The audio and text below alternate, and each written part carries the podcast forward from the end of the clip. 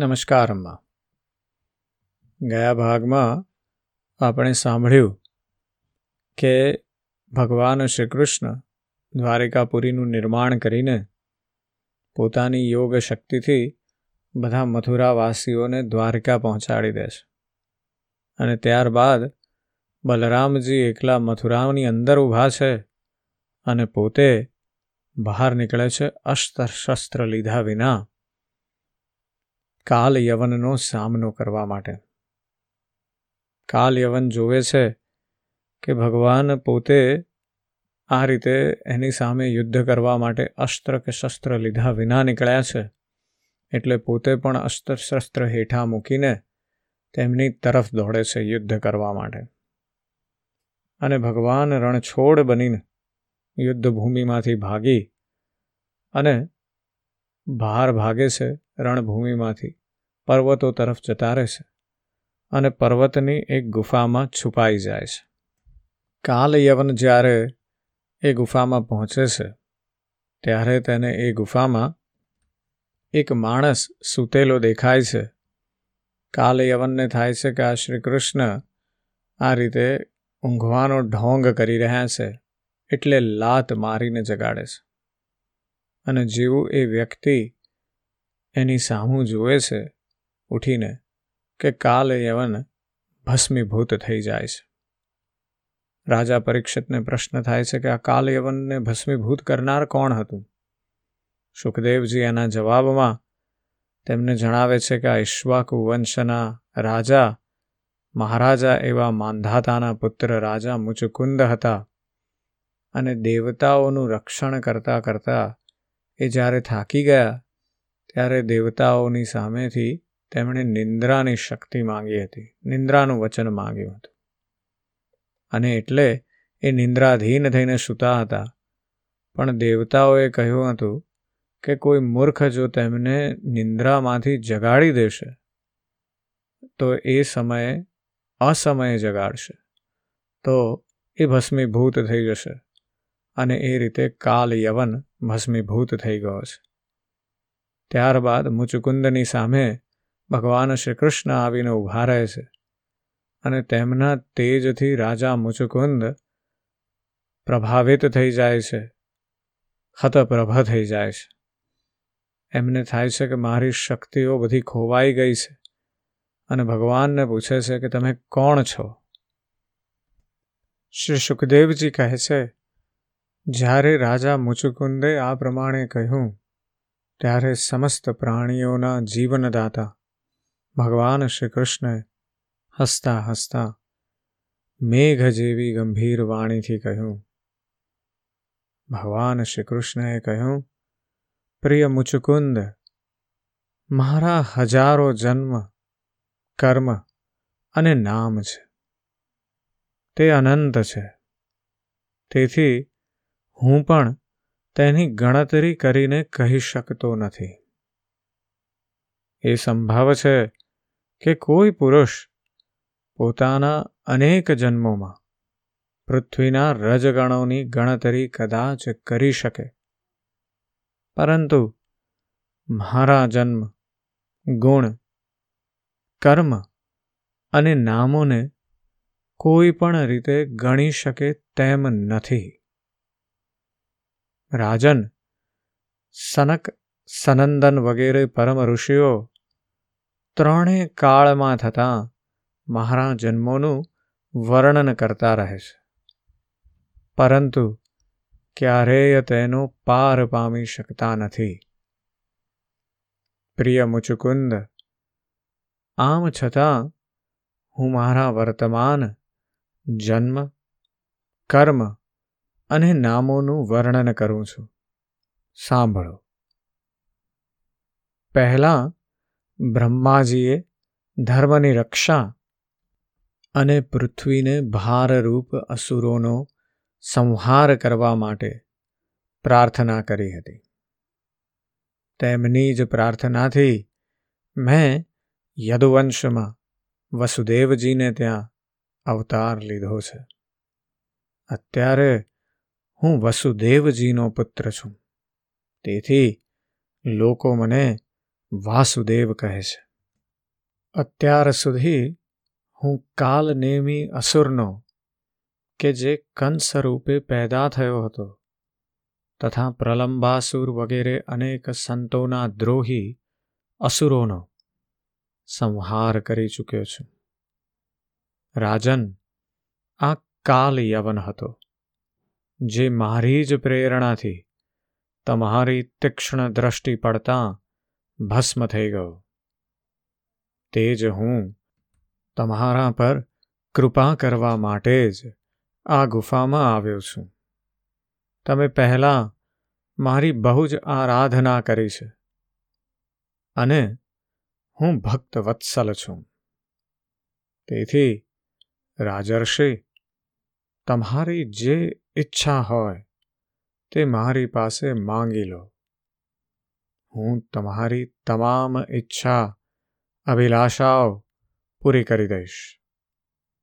જે પુરુષ મારી શરણમાં આવે છે, તેના માટે પછી એવી કોઈ વસ્તુ રહેતી નથી જેના માટે તેને દુઃખી થવું પડે.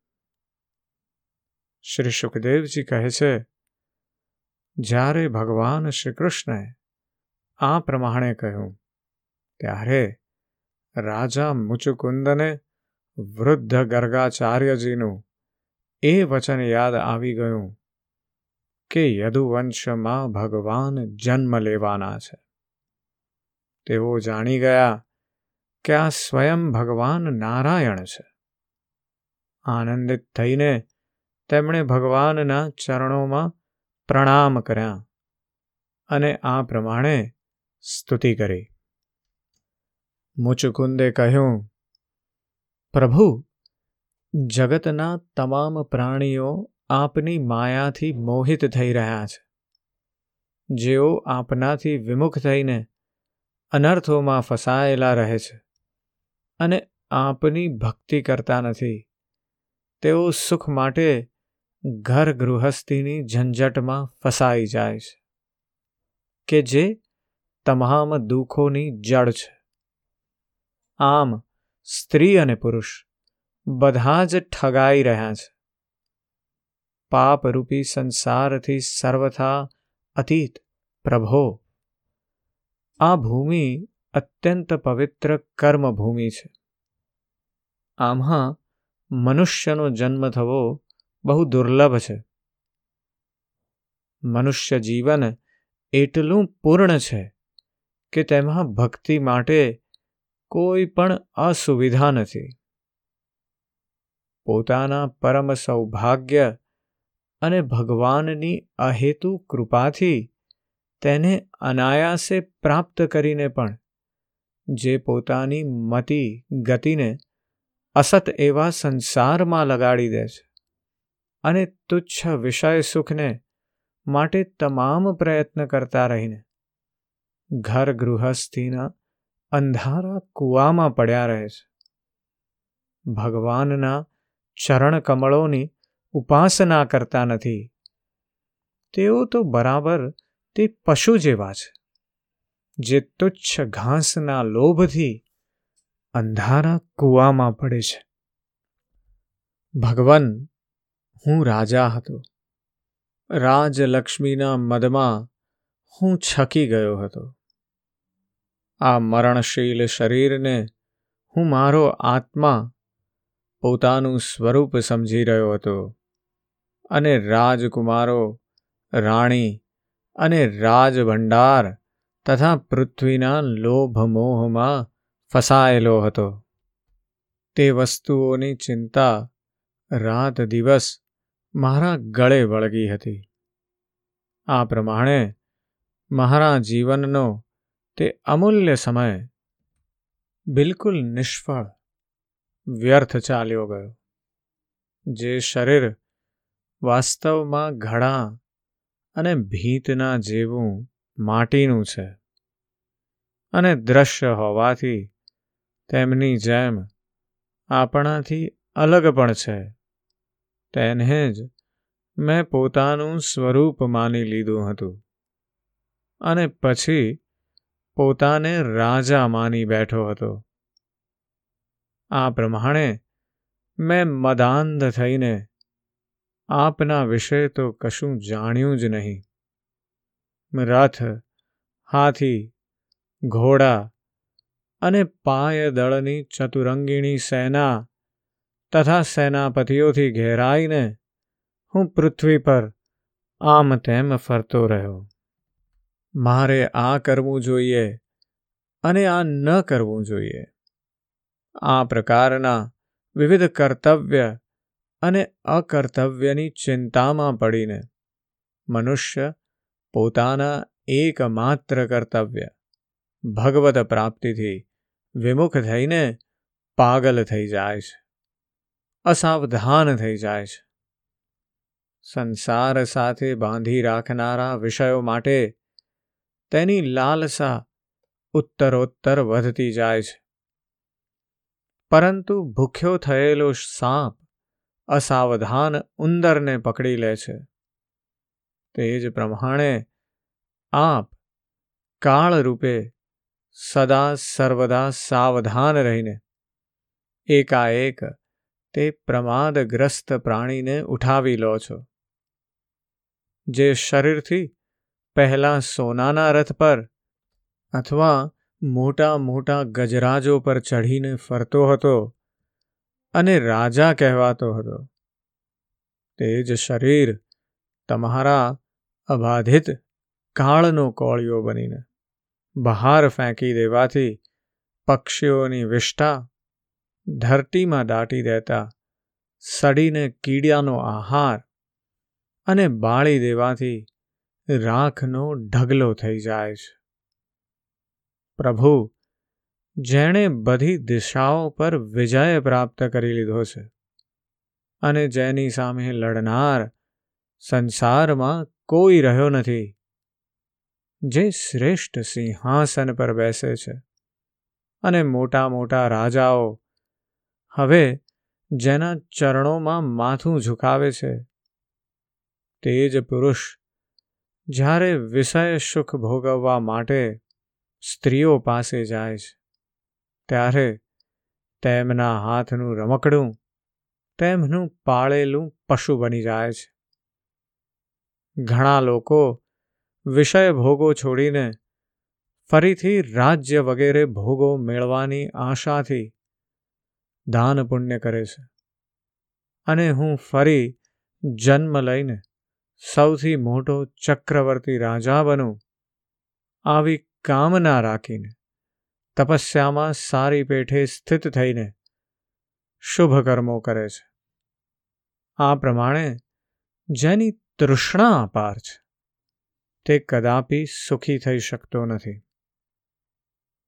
પોતાના સ્વરૂપમાં એક રસ સ્થિત રહેવાવાળા ભગવન જીવ અનાદિકાળથી જન્મ મૃત્યુરૂપી સંસાર ચક્રમાં ભટકી રહ્યો છે જ્યારે તે ચક્રાવામાંથી છૂટવાનો સમય આવે છે તે જ ક્ષણે સંતોના આશ્રય કાર્ય કારણરૂપ જગતના એકમાત્ર સ્વામી એવા આપનામાં જીવની બુદ્ધિ અત્યંત દ્રઢતાપૂર્વક લાગી જાય છે.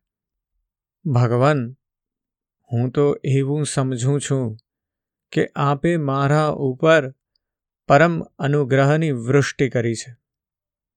કેમ કે કોઈ પણ પ્રકારના પરિશ્રમ વિના અનાયાસ જ મારો રાજ્ય સંબંધ છૂટી ગયો. સાધુ સ્વભાવના ચક્રવર્તી રાજા પણ જ્યારે પોતાનું રાજ્ય છોડીને એકાંતમાં ભક્તિ સાધના કરવાના ઉદ્દેશ્યથી વનમાં જવા ઈચ્છે છે, ત્યારે તે મમતારૂપી બંધનથી મુક્ત થવા માટે આપને પ્રાર્થના કરે છે. અંતર્યામી પ્રભુ, આપનાથી શું અછાનું છે? હું. આપના ચરણોની સેવા સિવાય બીજું કોઈ વરદાન ઈચ્છતો નથી. કેમ કે જેની પાસે કોઈ પણ પ્રકારનો સંગ્રહ પરિગ્રહ નથી અથવા જે એના અભિમાનથી રહિત છે, તે લોકો પણ માત્ર તેના માટે જ પ્રાર્થના કરતા રહે છે. ભગવાન, આપ જ કહો કે મોક્ષદાતા એવા આપની આરાધના કરીને એવો કયો શ્રેષ્ઠ પુરુષ હશે જે પોતાને બંધનમાં નાખનારા સાંસારિક વિષયોને માગે? તેથી, હે પ્રભુ, હું સત્વગુણ, રજોગુણ અને તમોગુણ સાથે સંબંધ રાખવાવાળી તમામ કામનાઓને ત્યજીને માત્ર માયાના સંબંધથી રહિત, ગુણાતીત, એક અદ્વિતીય ચિતસ્વ સ્વરૂપ પરમ પુરુષ એવા આપનું શરણ લઉં છું. ભગવાન, હું અનાદિકાળથી પોતાના કર્મફળોને ભોગવતો ભોગવતો અત્યંત આર્ત દીન થઈ રહ્યો હતો. તે કર્મફળોની દુઃખદ જ્વાળા મને રાત દિવસ દઝાડતી રહેતી હતી. મારા છ શત્રુઓ, પાંચ ઇન્દ્રિયો અને એક મન ક્યારેય શાંત થતા ન હતા. તેમની વિષયોની તૃષ્ણા વધતી જતી હતી. ક્યારેય કોઈ પ્રકારે એક ક્ષણ માટે પણ મને શાંતિ ન મળી. શરણદાતા, હવે હું ભય, મૃત્યુ અને શોક રહિત આપના ચરણ કમળોના શરણે આવ્યો છું. સંપૂર્ણ જગતના એકમાત્ર સ્વામી, પરમાત્મન, આપ મુજ શરણાગતની રક્ષા કરો. ભગવાન શ્રી કૃષ્ણએ કહ્યું, સાર્વભૌમ મહારાજ, તમારી મતિ, તમારો નિશ્ચય ખૂબ જ પવિત્ર અને સર્વશ્રેષ્ઠ છે. જો કે મેં તમને વારંવાર વરદાન આપવાનું પ્રલોભન આપ્યું. તે માત્ર તમારી સાવધાનીની પરીક્ષા માટે હતું. મારા જે અનન્ય ભક્તો હોય છે, તેમની બુદ્ધિ ક્યારેય કામનાઓમાં આસક્ત થતી નથી. જે લોકો મારા ભક્ત નથી.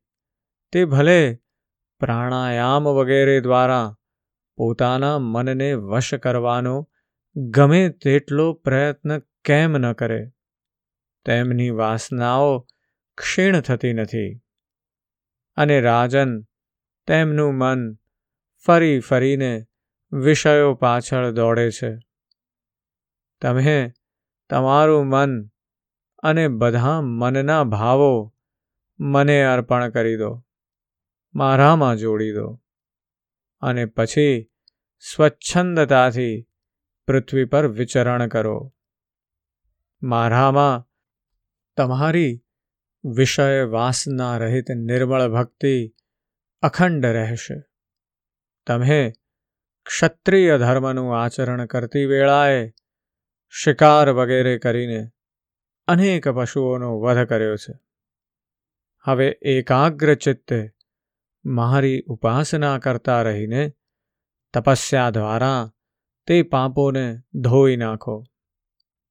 રાજન, આગલા જન્મમાં તમે બ્રાહ્મણ થશો અને સમસ્ત પ્રાણીઓના સાચા હિતૈષી પરમ સુહૃદ બનશો તથા વિશુદ્ધ વિજ્ઞાન ઘન પરમાત્મા એવા મને પ્રાપ્ત કરી લેશો. આજના અધ્યાયમાં આપણે રાજા મુચકુંદ અને ભગવાન શ્રી કૃષ્ણ વચ્ચેનો સંવાદ સાંભળ્યો છે. મુચકુંદે ખૂબ સુંદર સ્તુતિ કરી છે. એમને સમજાયું છે કે અત્યાર સુધી વિષય સુખની તરફ ભાગતા એમનું જીવન ભગવાનથી વધારે ને વધારે દૂર થઈ રહ્યું હતું. હવે એમને સાચી લગ્ની લાગી છે. અને એટલે મુચકુંદ હવે ભગવાનને કહે છે બસ તમારા ચરણમાં રાખી લો પણ ભગવાન જણાવે છે કે વિષય સુખના જે પાપો કર્યા છે એને પહેલાં તપસ્યા દ્વારા ધોવા પડશે અને ત્યાર પછી તમે મારા ચરણોમાં સ્થાપિત થઈ શકશો અને એટલા માટે મુચુકુંદને તપસ્યાની આજ્ઞા આપે છે અને કહે છે કે આગલા જન્મમાં તમે બ્રાહ્મણ થવાના છો અને પછી મને પ્રાપ્ત કરી શકશો. વિષય સુખથી અળગા થવું એ એટલું ઇઝી નથી. સરળ નથી આપણા માટે, કારણ કે આપણે એનાથી ટેવાઈ ગયા છીએ. પણ એ તરફ ચિંતન કરવું કે એનાથી કેવી રીતે અળગા થઈ શકાશે, એ એની પ્રથમ કડી છે. એના માટે જરૂરથી ચિંતન અને મનન કરજો. આજે બસ આટલું જ. જય શ્રી કૃષ્ણ.